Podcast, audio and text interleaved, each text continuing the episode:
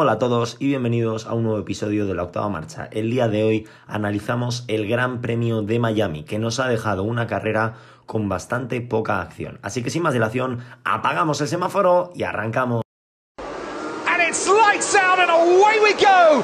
Ayer por la noche se disputó el Gran Premio de Miami, el segundo de, de la historia de la Fórmula 1 en este circuito de Miami en los alrededores del Hard Rock Stadium, este estadio de, de fútbol americano de los Miami Dolphins. La verdad es que fue una carrera muy simple, muy, muy poco estratégica, todos fueron a, a, una parada y con poca acción en pista. El fin de semana comenzaba movidito en la sesión de entrenamientos libres, en la segunda me parece, Charles Leclerc se iba contra el muro de la curva 7, provocando una bandera roja. Era lo más destacable de los libres, aparte de, bueno, diferentes posiciones para los diferentes equipos, no hubo un claro dominador, Verstappen tuvo bastante ritmo todo el fin de semana, como suele ser eh, habitual, no tiene mucho misterio. Pasamos directamente a, la clasificación. En Q1 caía el local Logan Sargent, eh, precedido por Oscar Piastri, Lance Stroll, cundía el pánico en las oficinas centrales de Aston Martin, Yuki Tsunoda y Lando Norris. En Q2 se caían del corte Nick de Vries, Juan Yuzu, Lewis Hamilton, cundía el pánico en las oficinas de Mercedes también, Nico Hulkenberg y Alex Albon. El primer y único intento de Q3 dejaba en décima posición a Valtteri Bottas, la primera vez esta temporada que un Alfa Romeo se cuela en Q3. Novena posición para Max Verstappen, estos dos sin tiempo. Séptimo Charles Leclerc, quinto Gasly, no me preguntéis cómo acabó quinto Gasly. Cuarto Magnussen, tampoco me lo preguntéis. Tercero Sainz, segundo Alonso y pole position de Checo Pérez. Top 3 hispano con el mexicano a la cabeza y un Magnussen cuarto que nadie sabe de dónde salió. Y he dicho que este fue el primer y único intento porque no hubo tiempo para más. Cuando se iba a hacer el segundo intento, Charles Leclerc era el primero en abrir vuelta. Y en la curva 7 repitió el accidente del viernes y se tragó el muro provocando una bandera roja que sería definitiva ya que quedaba un minuto y medio y no daba tiempo a volver a salir a pista. Comenzaba la carrera con una salida bastante tranquila. Lo más destacable de la salida fue Verstappen, creo que perdió un par de posiciones y uh, De Vries tuvo un pequeño toque con con Norris. O, bueno, no sé si De Vries o o, o Sarjan no. Eh, me saldrá el nombre, o Sunoda. Seguramente sería Yuki Sunoda el que tuvo el, el toque con De Vries pero vamos, los dos pilotos bien, no hubo nada grave, fue un ligero toque, se fue largo Norris por consecuencia. Sin más. Verstappen a su rollo iba adelantando eh, a coches sin importarle el rival. El 90% de los coches, bueno, ninguno se defendió de Verstappen. Paraba, bueno, la mayoría de pilotos decir que salieron con neumático medio y Verstappen, junto a algunos otros, entre ellos Hamilton, Hulkenberg u Ocon, salieron con neumático duro, lo que haría una estrategia con la parada más tarde. Paraba, paraba, Carlos Sainz y entraba como un auténtico loco, bloqueando, echando humo por los neumáticos para intentar hacerle un undercut a Fernando. Fernando vio que eh, Fernando y Aston Martin vieron que no tenía sentido entrar porque iban a perder posición aunque luego más tarde a Carlos Sainz le cayó una sanción de 5 segundos por exceder el límite de velocidad en el pit lane. También te digo, se veía venir, porque no fue una bloqueada de, bueno, llegó un poco pasado, no, fue una bloqueada gorda y no le dio para parar el coche. En la vuelta 24, Fernando Alonso entraba a poner el neumático duro, salía por detrás de, de Sainz, pero a las pocas vueltas lo adelantaba. Mientras tanto, Pérez también había parado, ponía neumático duro e iba al final. Mientras tanto, Verstappen iba a su bola. Liderando la carrera, cómodo, tranquilo, sin ninguna preocupación, le daba todo igual a Max Verstappen. Em, los McLaren, por otro lado, quiero hablar de los McLaren, aquí aprovecho, eh, han desaparecido. En Bakú parecía que iban para adelante y eh, en Miami, en Anaheim del Paraguay. Otro que tampoco se le vio el pelo durante prácticamente toda la carrera fue a Charles Leclerc y cuando se le vio el pelo no fue para cosas precisamente buenas. Se tiró toda la carrera detrás de, de Hulkenberg, sacando alguna... Hulkenberg o Magnussen. Magnussen. Hamilton, mientras tanto, marchaban las posiciones de cabeza, mientras todo se iba ordenando lentamente. Paraban los últimos pilotos a poner el neumático medio, como eran Hamilton, Magnussen, Ocon. Y mientras tanto Alonso y Russell llevaban un buen ritmo. De hecho, Russell rebasó a Carlos Sainz de una manera eh, bestial. Fernando y Russell estaban ahí en, la distancia. Fernando luego aumentó un poquito el ritmo y consiguió em, distanciarse del británico quiero hablar de Leclerc y de su ritmo, por llamarlo de alguna manera, porque hay que llamarlo de alguna manera. Eh, fue penoso mientras Carlos Sainz estaba rodando en la cuarta posición, cuarta, quinta, tercera, depende del momento de la carrera. Eh, Leclerc estaba séptimo, perdido, absolutamente, parecía un vagabundo en, en una ciudad. Eh, sin ritmo alguno, peleando con coches que no debería de estar peleando. Entiendo que un Hamilton te aguante, entiendo que un Stroll, porque te hayas parado y salgas por detrás, te aguante. Hulkenberg no puede parecer, o Magnussen, no recuerdo quién de los dos. Magnussen. Eh, no recuerdo quién de, O sea, no puede parecer el mismísimo Michael Schumacher. Y Leclerc nuevamente hizo alarde previo a la parada de su... Eh, no sé cómo llamarlo, no quiero llamarlo inexperiencia porque no creo que sea la palabra. De su em, precipitación.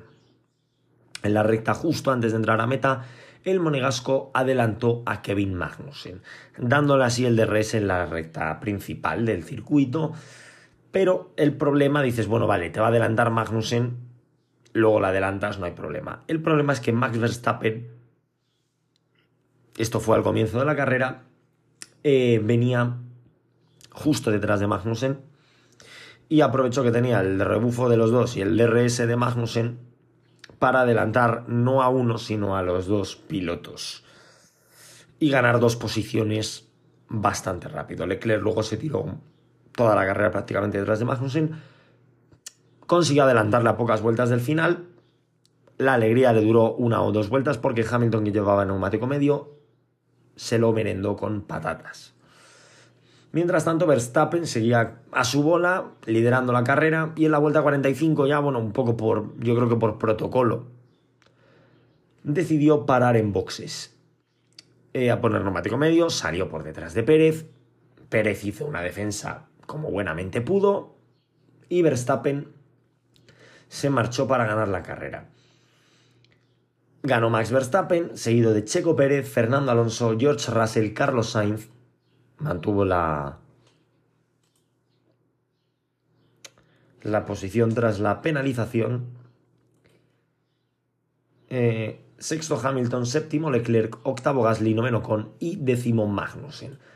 El resto de la parrilla, un décimo Sunoda, décimo segundo Stroll, décimo tercero Botas, décimo cuarto Albon, décimo quinto Hulkenberg, décimo sexto Food, décimo séptimo Norris, décimo octavo De Bris, décimo noveno Piastri y última posición para Logan Sargent. Piastri y Sargent, los dos únicos doblados del Gran Premio. A De Bris le faltó bastante poco para ser doblado. Em, por otro lado, la vuelta rápida se la llevó Max Verstappen y Fernando Alonso nos dejó otra de sus joyitas, aunque tuvo una carrera bastante tranquila porque el Aston Martin es buen coche. Se dedicó a ver la carrera por las pantallas. De hecho, en una de las vueltas comentó que eh, Stroll había hecho un gran adelantamiento y que eh, en qué posición estaba para ver si podía sumar algún punto más el equipo inglés. Por lo demás, no hay mucho más que comentar, aparte de la retaíla de siempre. El que más posiciones ganó fue Max Verstappen ganando 8, seguido de Hamilton ganando 7. Sunoda y Stroll ganaron 6. El que más perdió, Magnussen perdió 6. De hecho, por ejemplo, Piastri y Sargent mantuvieron posición. Stroll acabó detrás de Sunoda, salió detrás de él. Eh, Norris consiguió adelantar a, a Debris. Hamilton ganó muchas posiciones, eso sí que es cierto. Hulkenberg, Albon y Bottas no adelantaron a ningún piloto, de hecho perdieron posiciones. Ocon perdió una posición, Gasly 3, lo de Gasly estaba un poco cantado con, con todos los gallos que venían por detrás.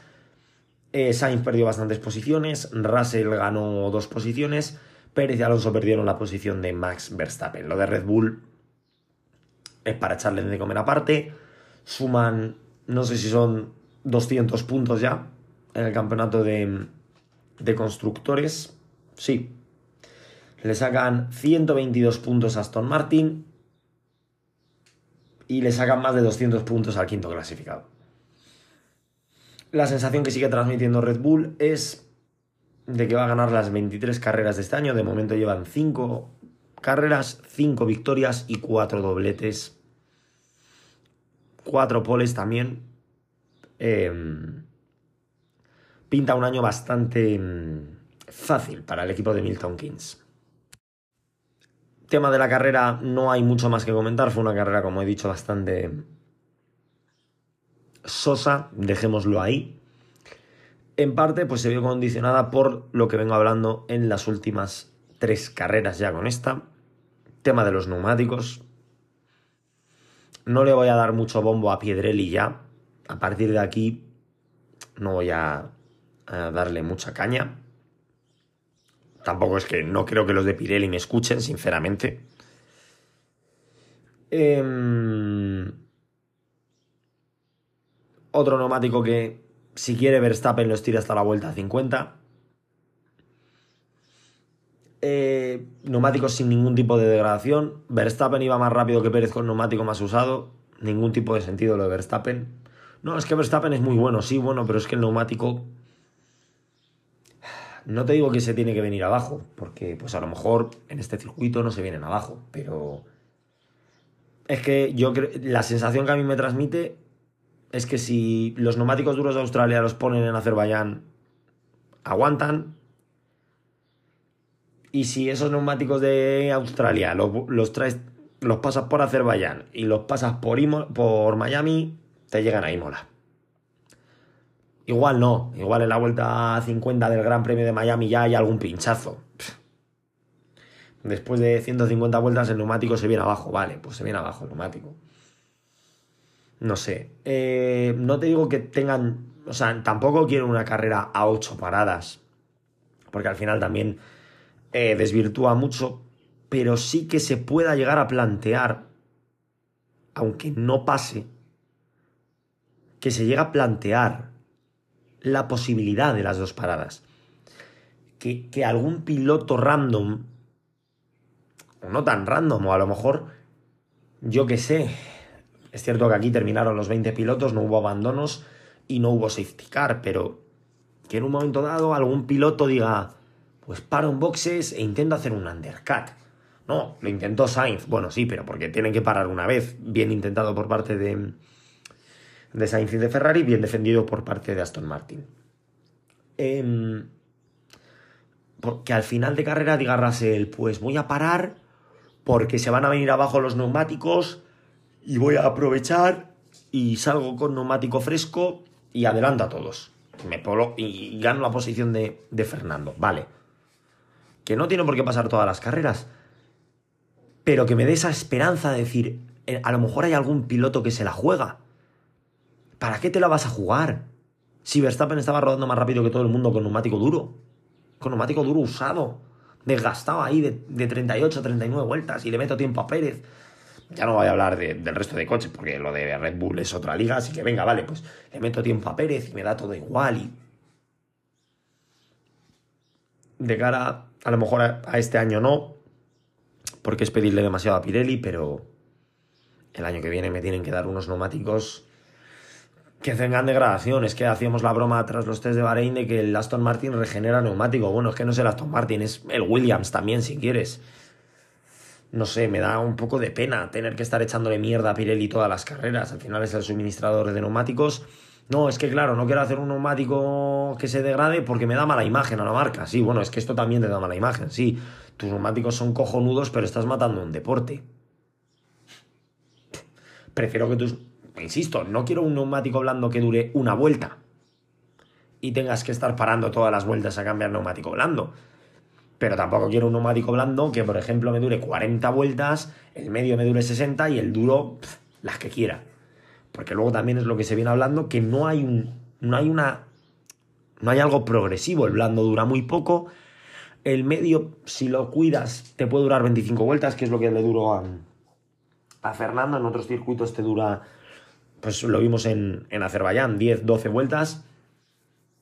Y en. Y el duro, pues pasa de 12 vueltas en vez de a 25, 30, que dices, bueno, vale, pues con que el duro dure eso, 25, 30 vueltas, pues tengo el doble, un poquito más del doble del medio, que entiendo que hacer un neumático que dure exactamente el doble es imposible. Que dure un poquito más que el, del doble que el medio, o un poquito menos, pues me da variedad estratégica. No pongo el duro en esta carrera porque voy a medios, hago blando medio medio porque creo que es una estrategia más rápida. Vemos variedad, esta adelanta al otro, esta adelanta no sé quién, tal, pim, pam, se adelantan, se mueven un poco las posiciones. Pero no, vamos todos a una parada. Los que empiezan con duro van a medio, los que empiezan con medio van a duro. El que va con duro aguanta 40 vueltas, el que va con medio aguanta 15. Pues, ahora ya tienes la carrera hecha, machote tampoco, también es mala imagen. O sea, al final es un neumático que yo no me compro. Primero porque no tengo tanto dinero como para gastarme, no sé cuánto puede costar un neumático Pirelli de, carretera para mi coche. Es cierto que dice, sí, no, son muy duraderos, pero yo no, o sea, está claro que Pirelli tiene que vender un producto, pero no estás vendiendo un producto. Me refiero,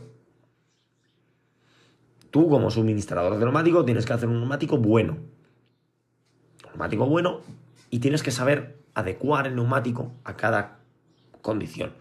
Un neumático de coche no me puede durar 150 kilómetros.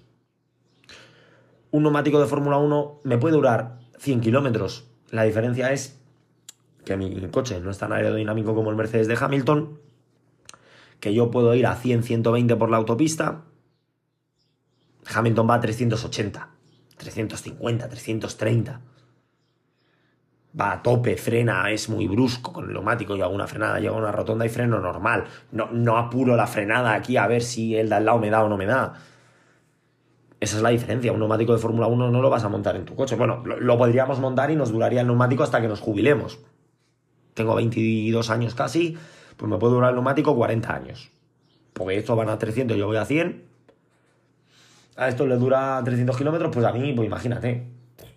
Conducción suave, tal, no sé qué. Eso sí, lo saco del garaje y tengo que tener cuidado en la primera curva, porque voy a ir largo, pero bueno. Creo que hay que buscar una solución. Muchos diréis no, porque en 2005 los Michelin duraban toda la carrera. Es verdad, era un neumático muy duro, el Michelin y Bridgestone. Era un neumático duro que aguantaba toda la carrera. Sí, pero había variedad estratégica. ¿Por qué? Porque podían repostar. El neumático me dura toda la carrera y puedo eh, jugar con los combustibles. Había gente que cargaba más el tanque. Al principio iba más despacio y luego iba más rápido. Y había gente que cargaba poquito el tanque. Al principio iba muy rápido, luego iba muy lento. Y había gente como Schumacher que cargaba el tanque poquito, paraba, volvía a cargar, paraba, volvía a cargar, paraba, volvía a cargar iba cargando de a poquitos e iba siempre muy rápido, porque no llevaba combustible casi. Pero es que ahora no puedo repostar y la estrategia es sota caballo rey. Pues pierde un poco la gracia. Y ya está terminando el episodio. Como digo, es un episodio muy cortito, va a durar 15-20 minutos, pero es que tampoco hay mucho de qué hablar en la carrera. De cara a estas próximas semanas, esta semana tenemos un eh, descansito. Volvemos, bueno, el lunes habrá un episodio normal, no analizaremos carrera porque no hay carrera. Pero luego el día 22 tenemos Gran Premio de la Emilia Romagna en Imola y justo una semana después tenemos Gran Premio de Mónaco. Nos espera tres semanitas bastante interesantes. Luego tendremos un pequeño parón hasta el Gran Premio de España. No, miento. No hay parón. Después del Gran Premio de Mónaco, una semana después, tenemos el Gran Premio de España. Luego ya sí que tenemos un parón eh, un poquito más largo, de un par de semanas para viajar a Canadá. Eh, sinceramente, y voy a ser muy francos con vosotros, nos esperan una tirada de carreras eh, bastante aburridas. Y, y, a ver, que sí, que no todas las carreras pueden ser eh, épicas y que haya 800.000 adelantamientos y tal y no sé qué, pero os cuento un poquito por qué digo esto. Eh, viene el Gran Premio de la Emilia Romagna, circuito en el que adelantar ya de por sí es difícil, salvo que llueva. Si llueve a lo mejor podemos tener un poquito de acción. Si no llueve, el neumático duro aguantará, que son en Emilia Romagna, 60 vueltas, pues aguantará 56. Pondrán un neumático blando y, y a tirar. Luego viene Mónaco, circuito en el que adelantar es imposible. La victoria se hace el sábado. Estamos acostumbrados, Mónaco no me va a decepcionar, la carrera va a ser aburrida, salvo giro dramático de los acontecimientos. Igual, el neumático medio 15-20 vueltas, el blando las 50 que faltan. No tiene mucho más historia. Y España que me tiene un poco en incertidumbre. España es de este bloque de carreras la única que digo, pues a lo mejor, fíjate tú, que a lo mejor, en el mejor de los casos, eh, sale hasta una carrera buena, viendo lo que pasó el año pasado, han cambiado la, la justo habrán cambiado la chicane y la carrera será un coñazo, ya veréis. Lo que llevamos pidiendo años lo van a hacer eh, tarde, esperemos que no y que salgan carreras entretenidas de todos estos sitios. Pero bueno, yo ya voy un poquito preparado. Por mi parte, ahora ya sí que sí, nada más que añadir. Espero que os gustase que disfrutaseis la carrera. Si os pareció entretenida o no, no lo sé. A mí no. Desde luego, perdón. eh, fue una carrera un poco... En la vuelta 30 ya se sabía quién iba a ganar. Y cómo iba a quedar el podio. No había mucho más emoción. Luego es cierto que con Hamilton tuvimos un poquito de emoción al final, pero poco más. Espero que disfrutaseis de la carrera. Espero que os haya gustado el podcast. Sé que me ha quedado un podcast muy corto, pero es que no, no, he, eh, no he podido sacar más del Gran Premio de Miami. Y nos vemos la semana que viene en un nuevo episodio. Hasta la próxima. Awesome, mate. Scenario 12. Scenario 12. Holy mac and cheese balls.